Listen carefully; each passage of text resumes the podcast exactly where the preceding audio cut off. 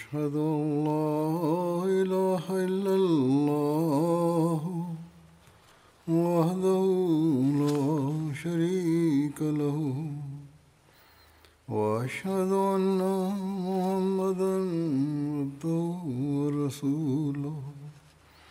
أما بعد فأعوذ بالله من الشيطان الرجيم. بسم الله الرحمن الرحيم. الحمد لله رب العالمين. الرحمن الرحيم. مالك يوم الدين. إياك نعبد وإياك نستعين.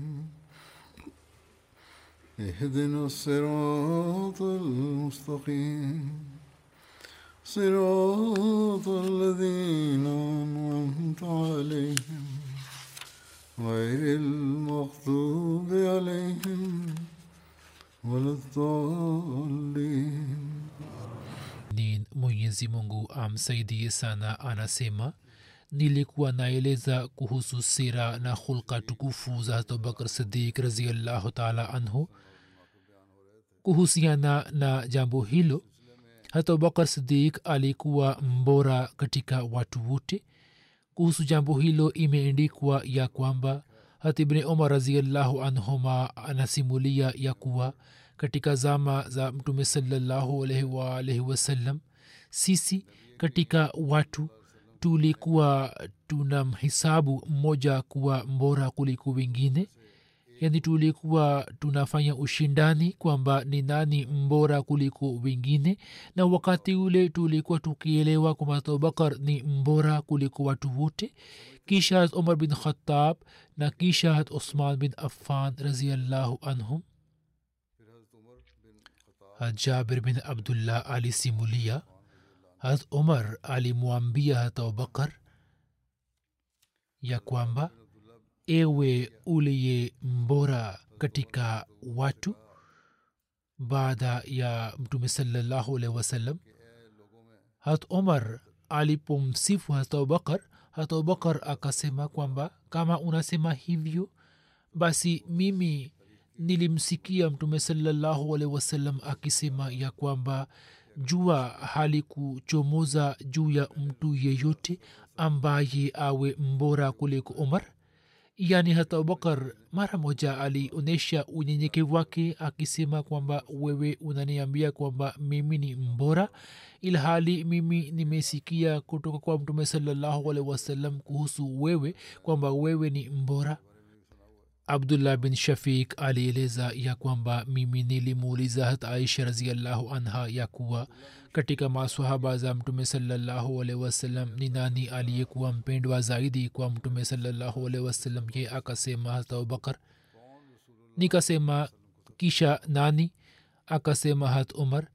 Mimi nikasema kisha alikuwa nani? Akasema hat abu ubaida bin jarrah yeye anasema nikamuuliza tena kwamba kisha alikuwa nani lakini yeye akakaa kimia muhammad bin sirin alieleza ya kwamba mimi siwezi kudhani kuhusu mtu ambaye anawapinga kina hata abubakar na hata umar na kisha awe anampenda mtume salallahu alehi wasallam.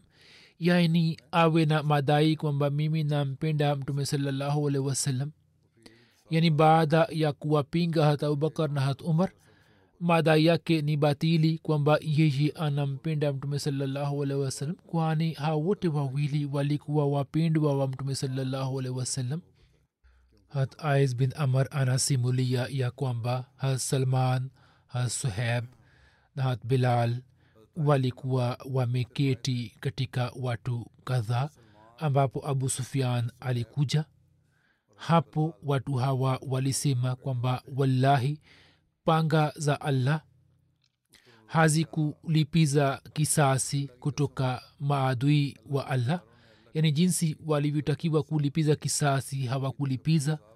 Msimuliaji anasema kwamba kwa kusikiliza hayo hata abubakar alisema kwamba je mnasema hayo kuhusu kiongozi mkuu wa quraish abu sufian ni miongoni mwa viongozi wa quraish na nyinyi mnasema kwamba sisi hatujalipiza hatu kisasi kutoka kwake.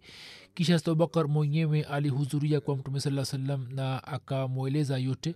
Hapo mtume akasema kwamba ewe abubakar labda wewe umewakasirisha kina salman suheb na bilal.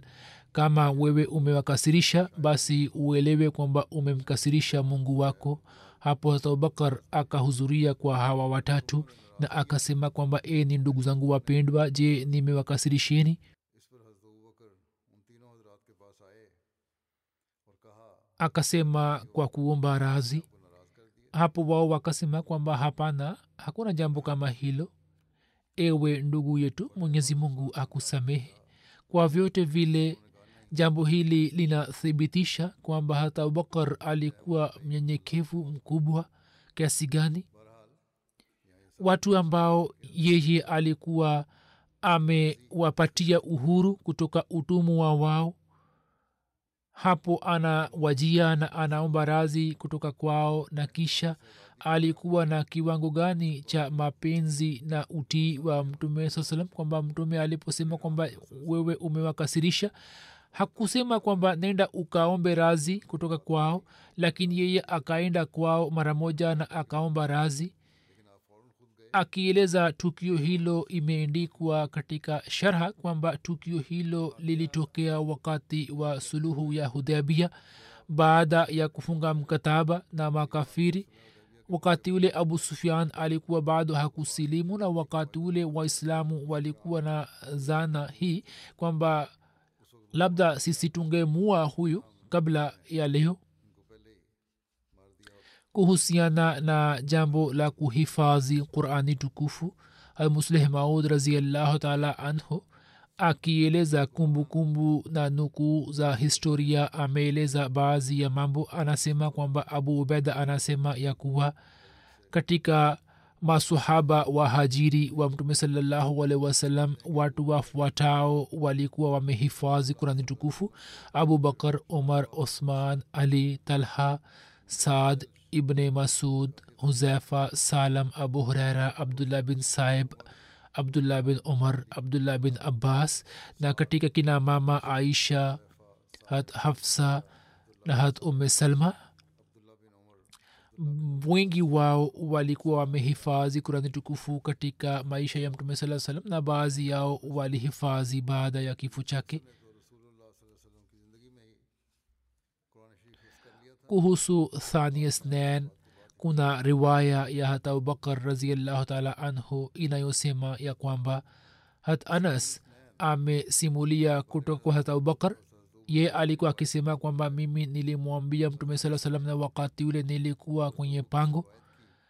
Yaani hata abubakar akamwambia mtume saa salam alipokuwa pamoja naye katika pango kwamba endapo mmoja wao akiona chini yani makafiri waliokuwa wamesimama nje mmoja wao akiona chini basi lazima atatuona. Hapo mtume saa akasema kwamba abubakar unaonaje kuhusu watu hawa wawili ambao watatu awe allah? Hiyo ni riwaya ya bukhari. Hat masihi maud alahsatu wassalam anasema ya kwamba katika hulka na sifa tukufu za harat abubakar sadiq raziallahu taala anhu kuna jambo makhsus nalo ni kwamba yeye alichaguliwa kwa ajili ya safari ya hijra. Na yeye alikuwa pamoja na mtume salallahu alehi wasallam katika matatizo yote. Na yeye tangu mwanzo wa kutokea masaib na shida alifanywa kuwa rafiki yake ili yeye awe na uhusiano makhsus na mpendwa wa allah na ndani yake kulikuwa na siri ya kwamba mwenyezi mungu alikuwa akielewa vizuri kwamba sadiki akbar katika masahaba alikuwa na ushujaa ujasiri na alikuwa mcha mungu na alikuwa mpendwa wa mtume salallahu alaihi wasallam na alikuwa amezama katika mapenzi ya mtume waalaihi wasallam. Yeye yaani hata abubakar tangu mwanzo alikuwa akimsaidia mtume salallahu alaihi wasallam katika mambo mbalimbali na alikuwa anafanya shughuli zake. Hivyo mwenyezi mungu katika hali ya matatizo na shida kwa kumpitia yeye akamtia moyo nabii wake salallahu alaihi wasallam na akamjaalia sidiq na nabii saklan na mwenyezi mungu akamjaalia lakabu ya thani snain na akamfanya kuwa mja makhsus katika waja wake walio makhsus.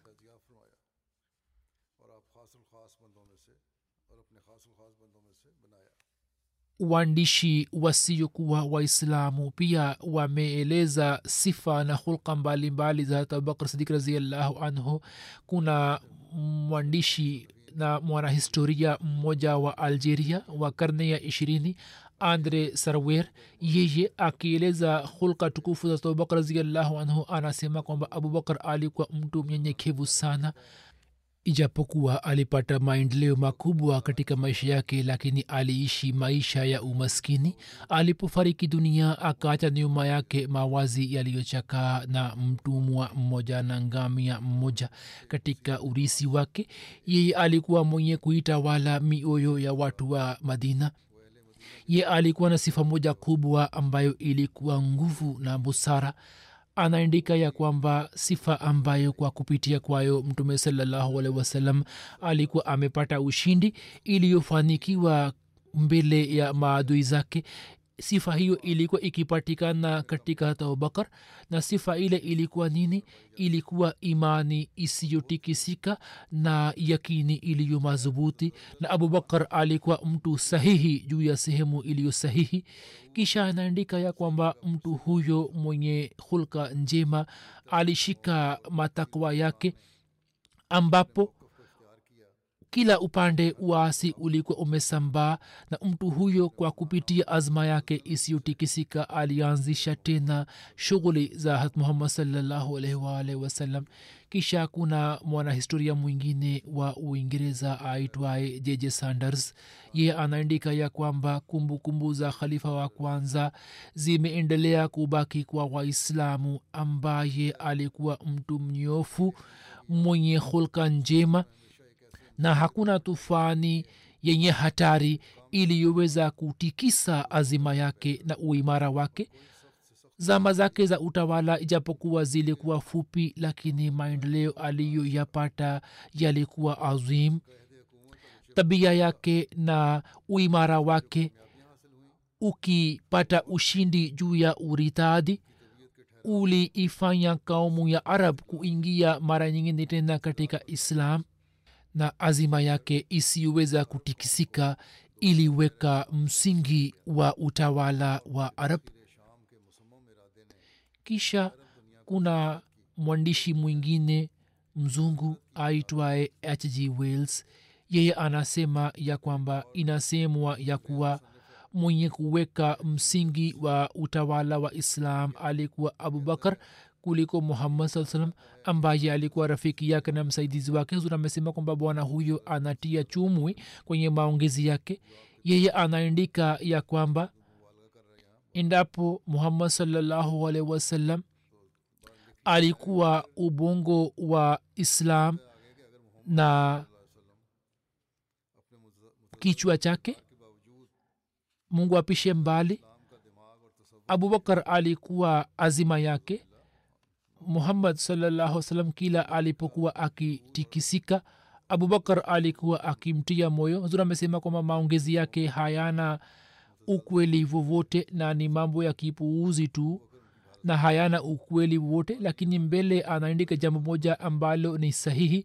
Anasema kwamba muhammad saa salam alipofariki dunia abubakar akawa khalifa wake na naibu wake na pamoja na imani ambayo inaweza kutikisa milima yeye kwa uelewa wake na kwa busara yake alitengeneza wanajeshi wapatao elfu na elfu nne na alianzisha kazi ya kuifanya dunia nzima kuwa chini ya mwongozo wa allah subhanahu wataala zura amesema kama nisemavyo ya kwamba mwandishi huyo ameeleza baadhi ya sifa za abubakar ambazo bila shaka zilikuwa zikipatikana kwake lakini kwa kuwa watu hawa walikuwa hawajui kuhusu uhakika wa utume wa mtume saa salam na kuhusu daraja zake. Hivyo pale wanapowasifu kina abubakar na umar wanatia chumwi kwenye maongezi yake jambo ambalo haliwezi kuwa sahihi ilhali hata kama awe hat umar au awe hat abubakar hawote wawili walikuwa watumishi wa kweli na wanyofu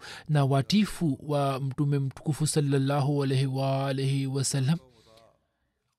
Watu hawa hawakuwa shauri la hat muhammad saa salam bali katika hali ya utumishi kwa ajili ya hat muhammad saa salam walikuwa kama wawe mikono yake na miguu yake na vivyo hivyo dini tukufu ya kiislam.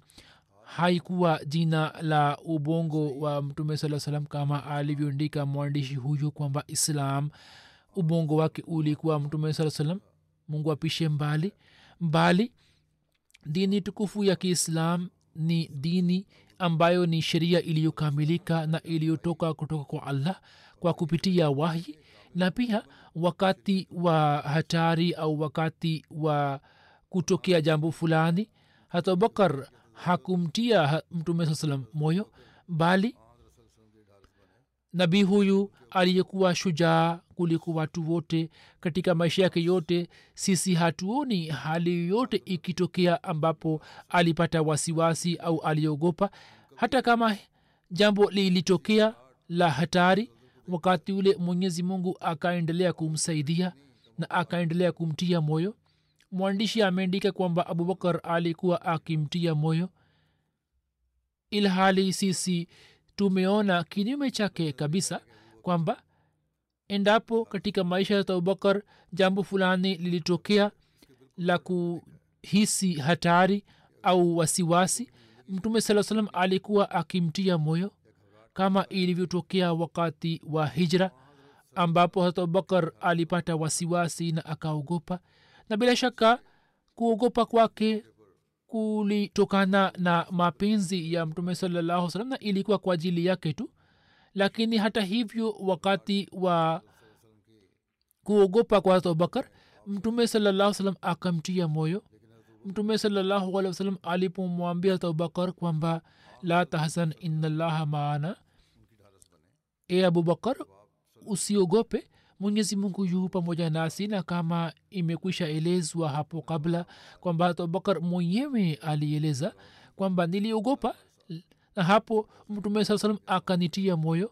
Basi tukio hilo pekee ni dalili iliyo wazi kwamba yeye alikuwa nabii makhsus wa mwenyezi mungu mwenye azima.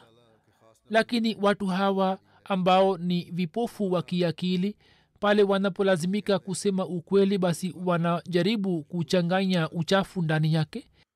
Kisha kuna mustashrik mwingine mzungu aitwaye tw arnold. Yeye anasema ya kwamba abubakar alikuwa tajiri sana na kwa sababu ya hulka zake kipaji chake na ubongo wake na busara yake wananchi wake walikuwa wakimheshimu mno.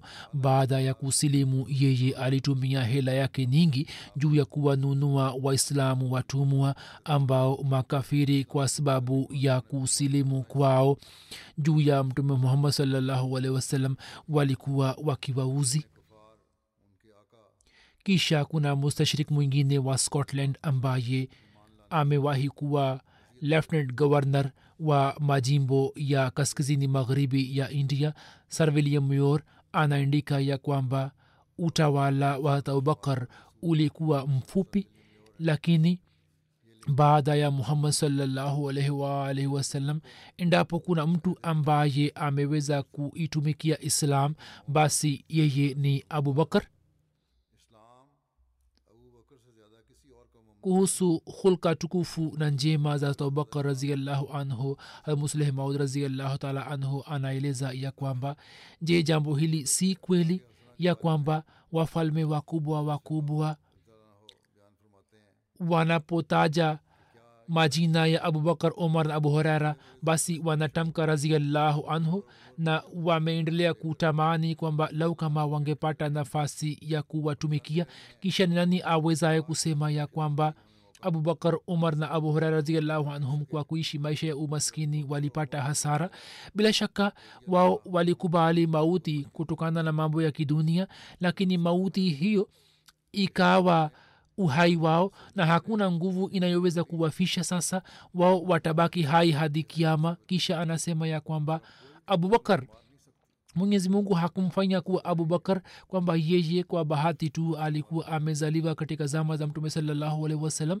Mwenyezi mungu hakumjalia umar daraja kwamba yeye kwa bahati tu alikuwa amezaliwa katika zama za mtume salallahu alaihi osman na ali mwenyezi mungu hakuwapatia daraja ya uthman na ali kwamba wao kwa bahati tu walikuwa wamepata daraja ya kuwa wana mwanamkwe au wanawakwe wa mtume salallahu alaihi wasallam. Au talha na zubair hawakupatiwa daraja kwamba walikuwa wametokana na familia ya mtume saa salam au walikuwa wamezaliwa katika zama zake bali watu hawa ni wale ambao walikuwa wamejitolea sana kwa kiasi ambacho mtu hawezi kuwa na fikira zake. Basi kwa sababu ya kujitolea kwao watu hawa walijaaliwa daraja hiyo na makamu hiyo. Kisha musleh maud anasema ya kwamba sisi tunamheshimu sana tobak raziallahu taala anhu lakini je mtu anaweza kusema kwamba heshima hiyo inatokana na kizazi chake wapo wengi wetu ambao hawajui kwamba kizazi chake kiliendelea hadi lini na historia ya kizazi chake haikutunzwa.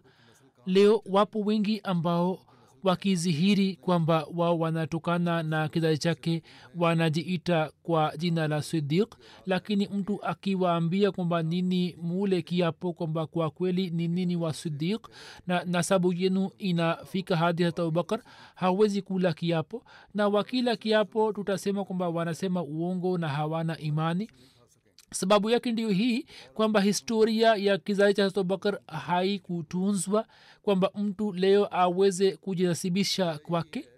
Hivyo sisi hatumheshimu hata abubakar kwa sababu hii kwamba kazi ya kizazi chake ina shani.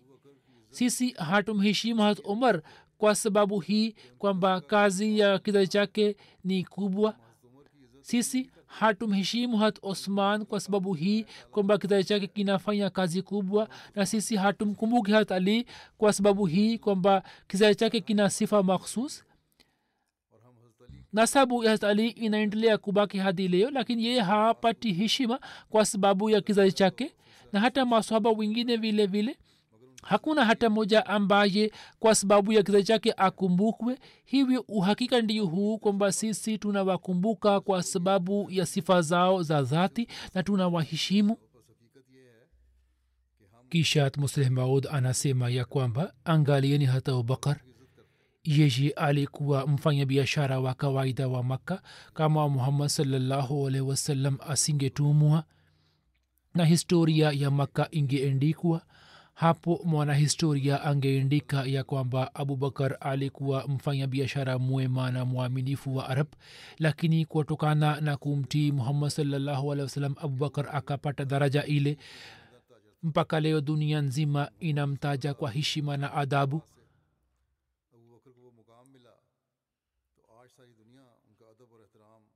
Mtume waalihi alipofariki dunia na waislamu wakamfanya abubakar kuwa khalifa na mfalme wao. Habari hiyo ikaenda kufika hadi makka. Katika kikao fulani watu wengi walikuwa wamekaa na katika majlis hiyo baba yake hata abubakar abu kahafa pia alikuwepo. Ye aliposikia ya kwamba watu wamefanya baiat juu ya mkono wa abubakar kwa ajili yake ikawa vigumu kuamini habari hiyo naye akamuuliza mtu aliyekuwa ameleta taarifa ile kwamba wewe unamzungumzia abubakar ghani ye akasema abubakar yule yule aliye mwanao. Yeye akataja majina ya makabila ya uarabuni na akasema je kabila fulani pia limefanya baiati ya abubakar? Alisema kwamba makabila haya makubwa yote yamefanya baiati ya abubakar na mtu huyo alipomwambia kwamba wote kwa pamoja wamemchagua abubakar kama khalifa wao na mfalme wao hapo abu kahafa akatamka mara moja kwamba ashhadu an la ilaha illallah wahdahu la sharika la wa ashhadu anna muhammadan abduhu wa rasuluh.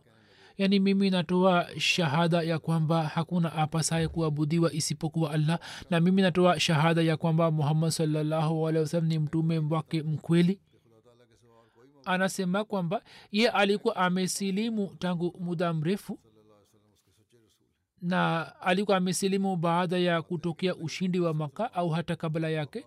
Ye alipotamka kalema hiyo na akakiri kuhusu utume wa mtume salallahu kwa mara nyingine tena sababu yake ndiyo hii kwamba abubakar alipochaguliwa kuwa khalifa macho yake yakafumbuka naye akaelewa ya kwamba huo ni ushahidi mkubwa juu ya ukweli wa islam waila mwanangu alikuwa na umuhimu gani mpaka uarabuni mzima ungejumuika juu ya mkono wake? Kisha musleh maud anasema kwamba angalieni hata abubakar yeye aliposilimu watu wakaanza kusema kwamba alikuwa kiongozi wa makka ambaye amezalilika. Lakini kabla ya islam yeye alikuwa na heshima gani kwamba watu wapatao mia mbili au mia tatu watakuwa wanamtaja kwa heshima. Lakini hiyo ni baraka ya islam kwamba mwenyezi mungu alimjalia ukhalifa na akampatia heshima na umaarufu na umashuhuri katika dunia nzima upande mmoja ni uongozi wa kabila moja na upande wa pili ni kuwa khalifa wa waislamu wote na uarabuni mzima ambaye alipigana na wairani na waroma na akapata ushindi juu yao. Kisha katika sehemu nyingine anasema ya kwamba angalieni ufalme haukuanguka juu ya miguu ya mtume salallahu wasalam pekee bali hata ukaja kuanguka juu ya miguu ya watumishi wake vile vile. Lakini mtume salallahu wasalam hakutamani kuhusu ufalme wakati ule ambapo alikuwa hakuupata na pia hakutamani kupata ufalme pale alipokuwa ameupata. Yani hakutamani kuhusu ufalme hata abubakar raziallahu anhu pia hakutamani kuhusu ufalme. Hata umar raziallahu anhu pia hakutamani kuhusu ufalme.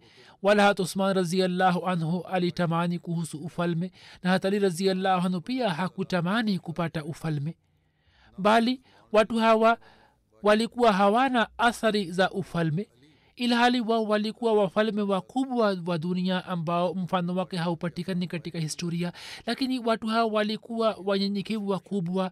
Watu hawa walikuwa watu wa kawaida sana. Katika tabia zao kulikuwa na unyenyekevu mkubwa. Mpaka kiswahili mtu asingeweza kujua kwamba hawa ni wafalme. Hakuna hata mmoja aliyesema kwamba huu ni utawala wangu na mimi ni mfalme. Hakuna yeyote ambaye aliwahi kusema kwamba yeye ni mfalme au aonyeshe ufalme wake uhakika ndio huu ya kwamba watu wanaokuwa wa mungu dunia yenyewe inakuja kuanguka juu ya miguu yao. Watu wanaelewa kwamba labda watasaidiwa na falme lakini wale ambao wanakuwa wa mungu falme zinaelewa kwamba heshima zake zinatokana na watu hawa. Kisha anasema katika sehemu nyingine ya kwamba angalieni abubakar akawa mfalme lakini baba yake alikuwa akielewa kwamba yeye hawezi kuwa mfalme.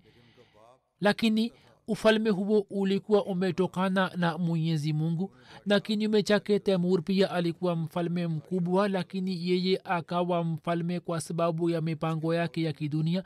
Napoleon pia alikuwa mfalme mkubwa lakini ufalme wake ulitokana na juhudi zake za kizwati na mipango ya kidunia. Nadersha pia alikuwa mfalme mkubwa lakini ufalme wake ulitokana na juhudi zake za kizwati na juhudi zake zingine za kidunia hivyo wote walipata ufalme lakini tutasema kwamba temur alipata ufalme kwa kupitia watu lakini abubakar akapata ufalme kutoka kwa allah.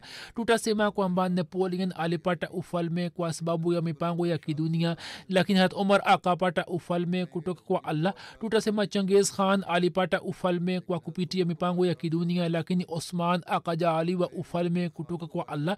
Tutasema nader shah alikuwa mfalme kwa kupitia mipango ya kidunia lakini hat ali akajaaliwa ufalme kutoka kwa allah. Hivyo wote walipata ufalme. Wafalme wa dunia walikuwa na haiba kanuni yao ilikuwa ikifanya kazi na pia kanuni ya makhalifa pia ilikuwa ikifanya kazi.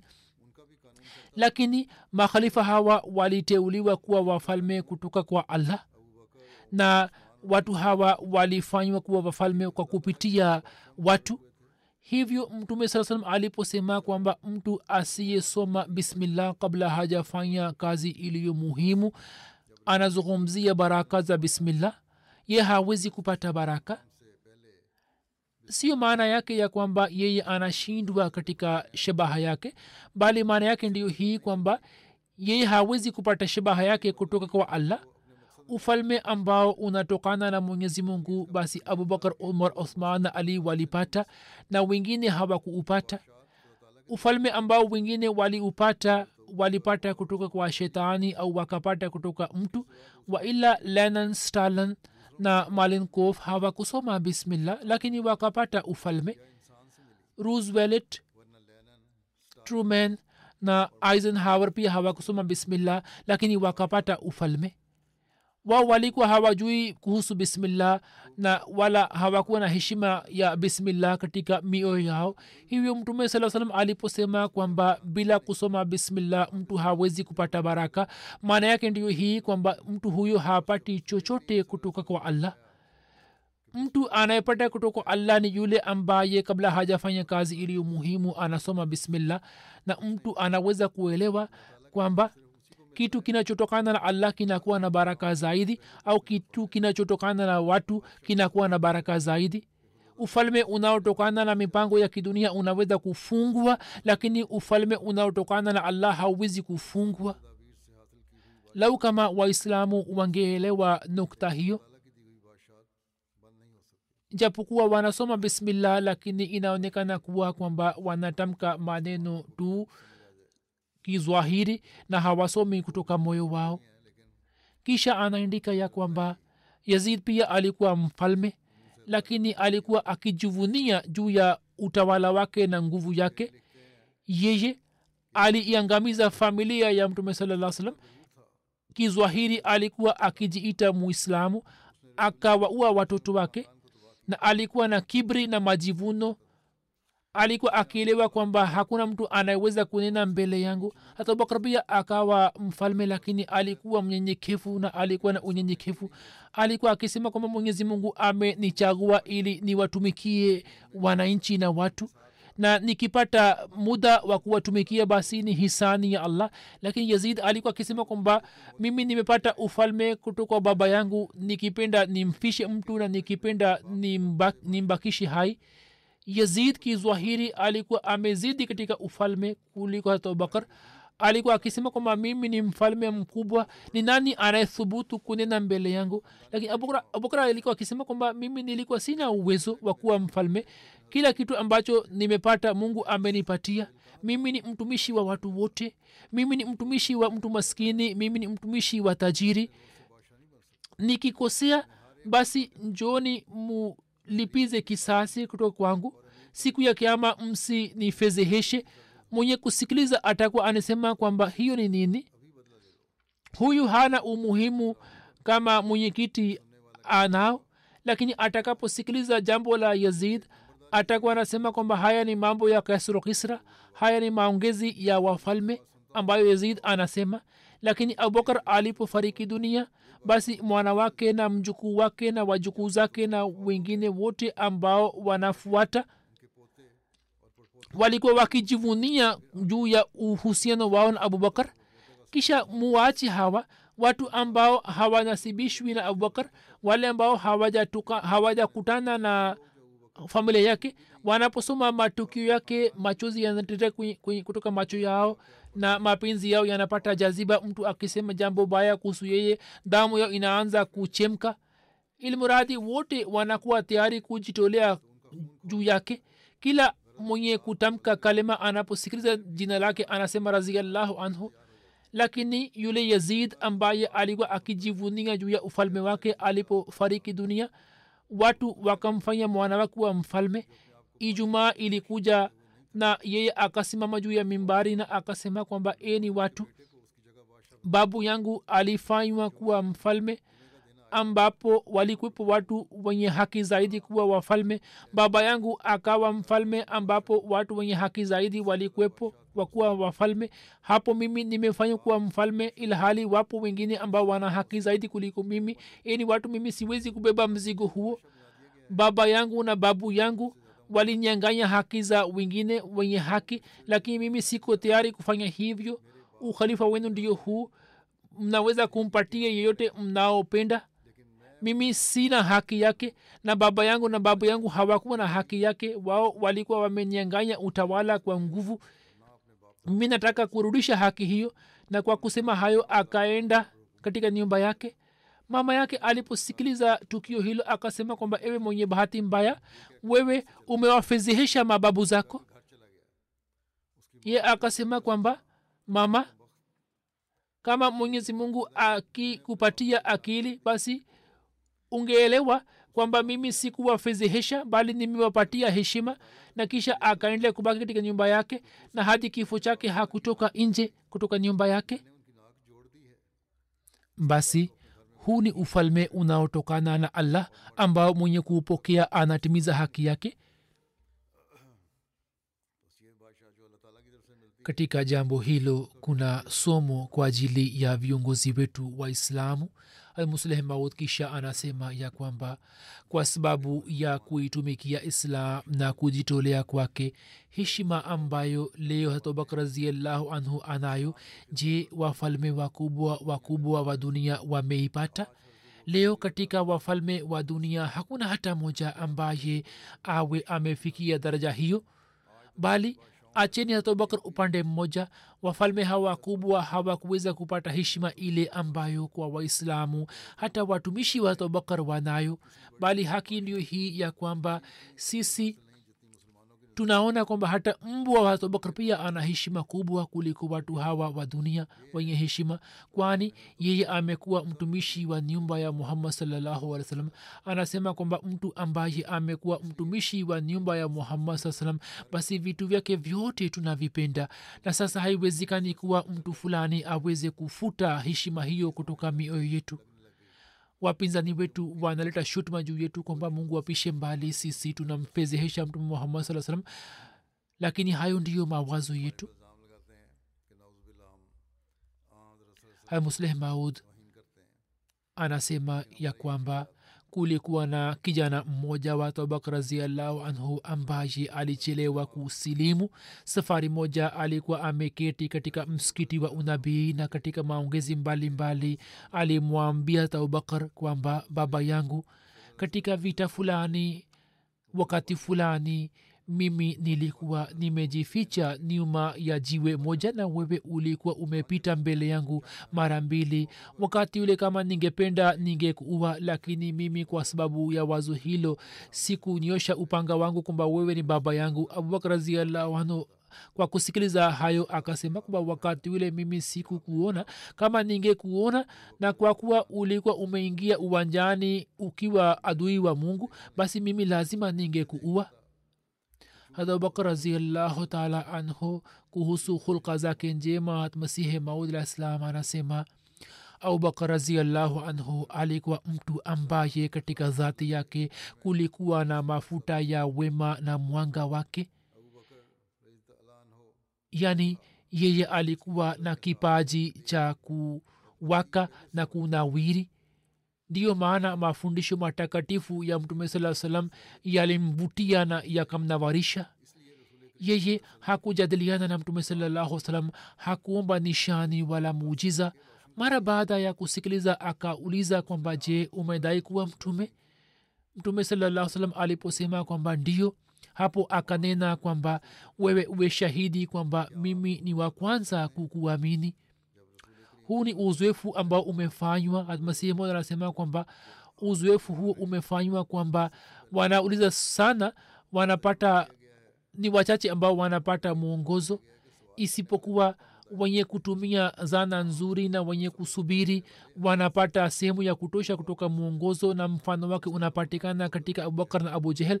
Abubakar hakubishana naye hakuomba nishani na ye akajaliwa nishani nyingi na akaona nishani nyingi abu jehel akapinga na aka, akawa adui na akatumia ujinga na yeye akaona nishani lakini hakuweza kutambua na yeye akawa nishani kwa wengine.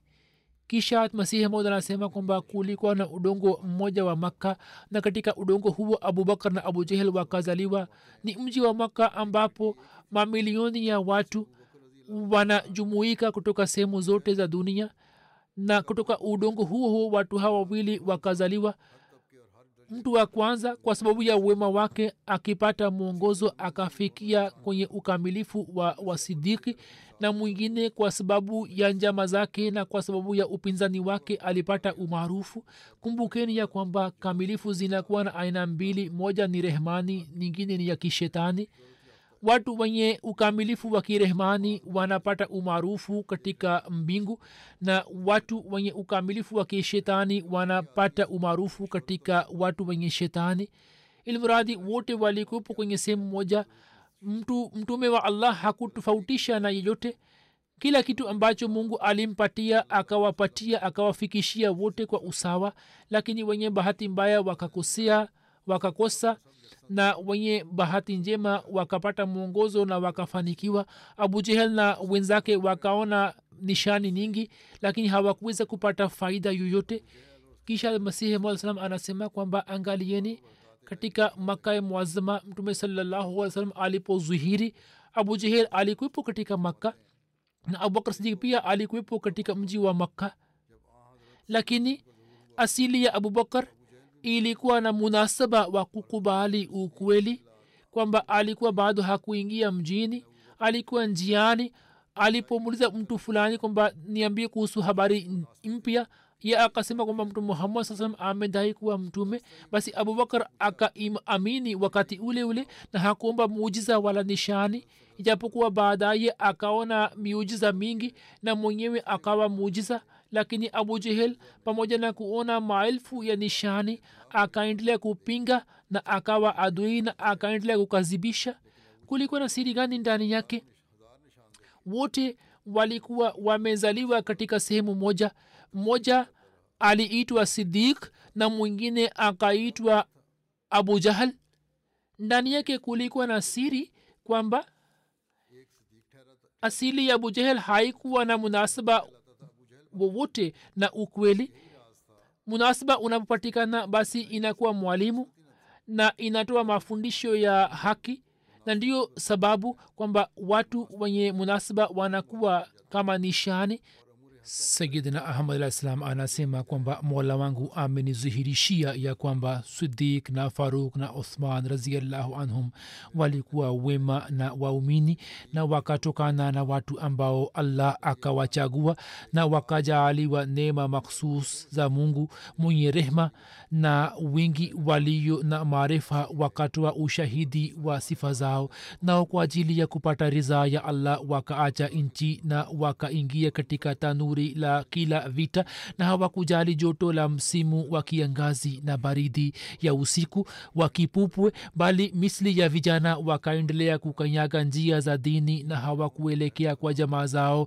na watu wengine na kwa ajili ya allah mola wa ulimwengu wakawaacha wote. Matendo yao yananukia na yamejaa na harufu nzuri na hayo yote yanatuelekeza kwenye bustani za mema yao na viunga vya daraja zao na upepo wao wa asubuhi kutokana na kuvuma kwake unatujulisha kuhusu siri zao na nuru zao kwa mwanga wote zinazuhiri juu yetu. Kisha anasema ya kwamba wallahi mwenyezi mungu amewafanya kina hata abubakar na omar na yule watatu ambaye ni zunuren yani mwenye nuru mbili yani hata uthman kuwa milango ya islam na maaskari wa kikosi cha mbele cha jeshi la mtume muhammad saa salam basi mtu anayekataa heshima yao na hawaheshimu bali anawazihaki na muda wote anaendelea kuwakaripia na anasema mabaya zidi yao mimi nina hofu ya kwamba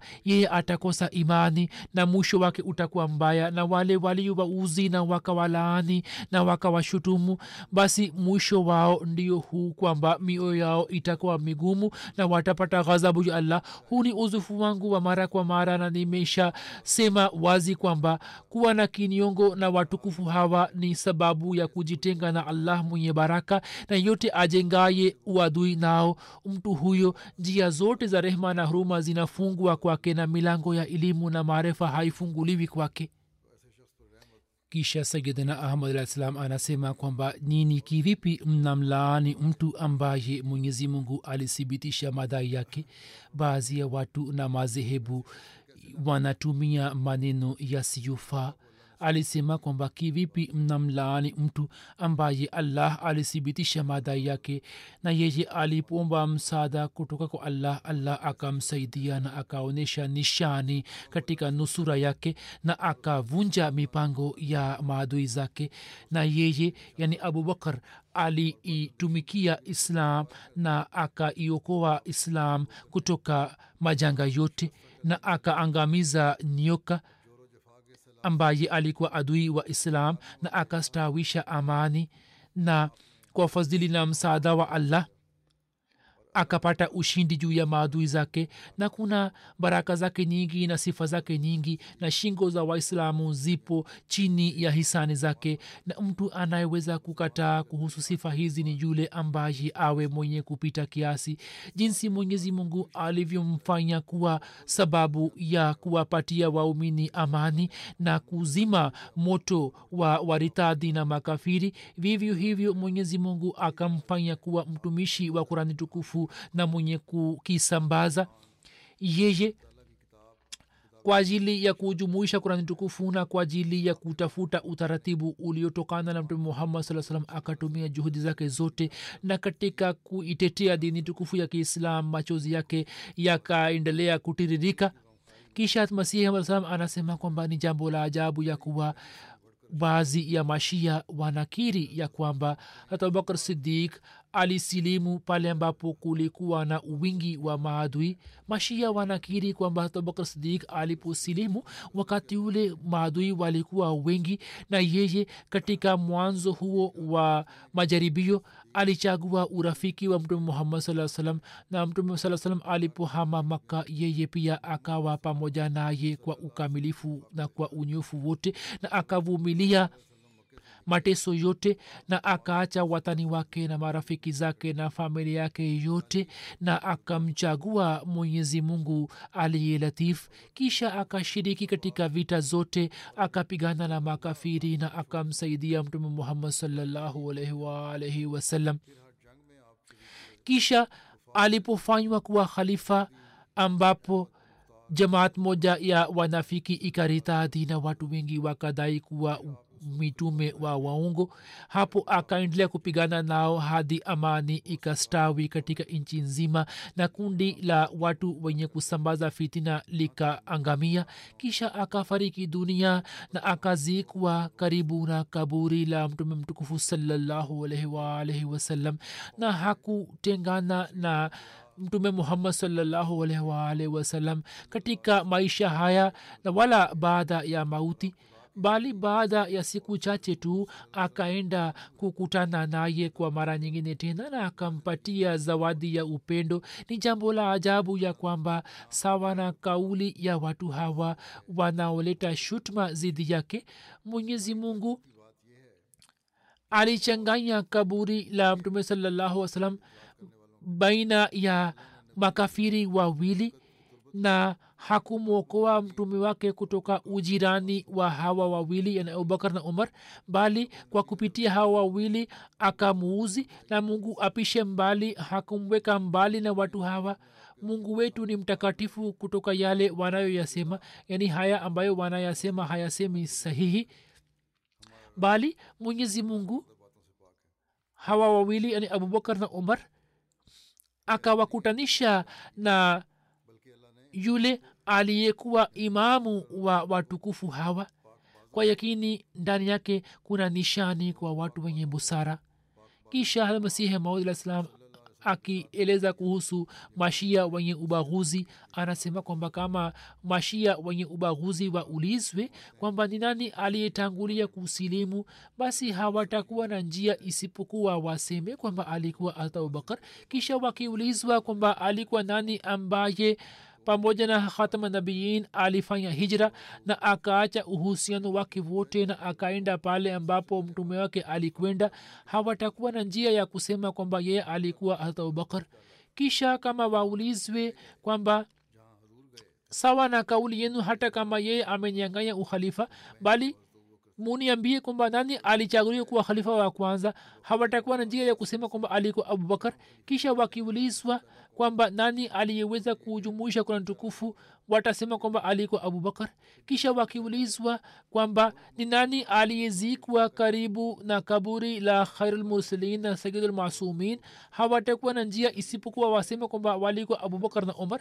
Basi ni jambo la ajabu kwamba maazallah kila fadhila mwenyezi mungu aliwapatia makafiri na wanafiki na kheri na baraka zote za islam zilizuhiri kwa kupitia maadui zake. Je mumini fulani anaweza kuwaza kwamba mtu huyu ambaye alikuwa khishti awal kwa ajili ya islam alikuwa kafiri na laini? Kisha yule ambaye alihama pamoja na fakhrulmursalin alikuwa hana imani na alikuwa murtad? Ina maana kila fadhila makafiri waliipata hata ujirani wa sayidul pia waliupata wao. Kisha sayid salam anasema kwamba ukweli ndio huu ya kwamba abubakar sidik na umar faruk wote walikuwa miongoni mwa maswaba wakubwa ambao hawakuzembea katika kutimiza haki. Wao wakashika uchamungu na wakafanya uadilifu katika maisha yao. Walikuwa wakichunguza kwa undani kuhusu hali zote na walikuwa wakifikia siri zote. Hawakuwa na shabaha ya kupata dunia bali waliendelea kuzama katika utii wa allah. Na katika kupata fadhili nyingi na katika kumsaidia nabii huyu mimi sijawahi kumwona yeyote ambaye awe sawa na abubakar na umar raziallahu anhuma. Wote wali kuwa wamezama katika mapenzi na upendo na utii wa mtume muhammad salllahu alaihi waalaihi wasallam ambao kwa ajili ya haki wakavumilia mateso yote na mauzi yote na kwa ajili ya nabii huyu ambaye hana mfano wake wakavumilia mazwila yote kwa furaha. Na wakati wa kupigana na makafiri wakasimama mbele yao kidete mfano wa simba hadi islam ikapata ushindi na watu walio maadui wakashindwa. Ushirikina ukafutwa na ukakuisha na jua la islam likaanza kuungaa na kunawiri na watukufu hawa wakiitumikia islam na wakiwafanya waislamu hisani wakapata mwisho mwema na wakapata ujirani mwema wa khairulmursalin kisha anasema allahu akbar. Hawa wawili abubakar na umar si, usidiki wao na ikhlasi yao ina shani kubwa wote walizikwa katika madfan iliyobarikiwa. Kama musa na isa wangekuwa hai basi wao wangetamani kuzikwa katika sehemu ile. Lakini daraja hiyo haiwezi kutokana na tamanio tu haiwezi kupatikana kwa kupitia tamaa bali hiyo ni rehma inayotoka kutoka kwa mwenyezi mungu subhanahu wataala huzuri amesema kwamba zipo sehemu zingine ambazo ni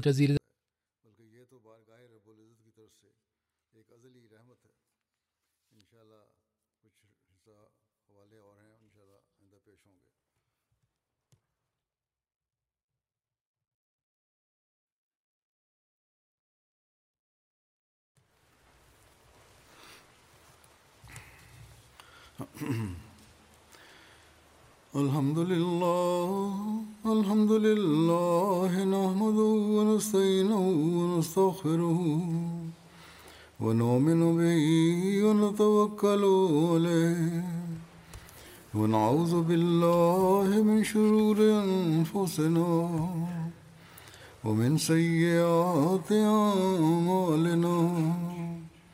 من يهده الله فلا مضل له ومن يضلل فلا هادي له. ونشهد أن لا إله إلا الله ونشهد أن محمدا عبده ورسوله. عباد الله رحمكم الله. إن الله يأمر بالعدل والإحسان وإيتاء ذي القربى وينهى عن الفحشاء والمنكر والبغي يعظكم لعلكم تذكرون. اذكروا الله يذكركم وادعوه يستجب لكم ولذكر الله أكبر.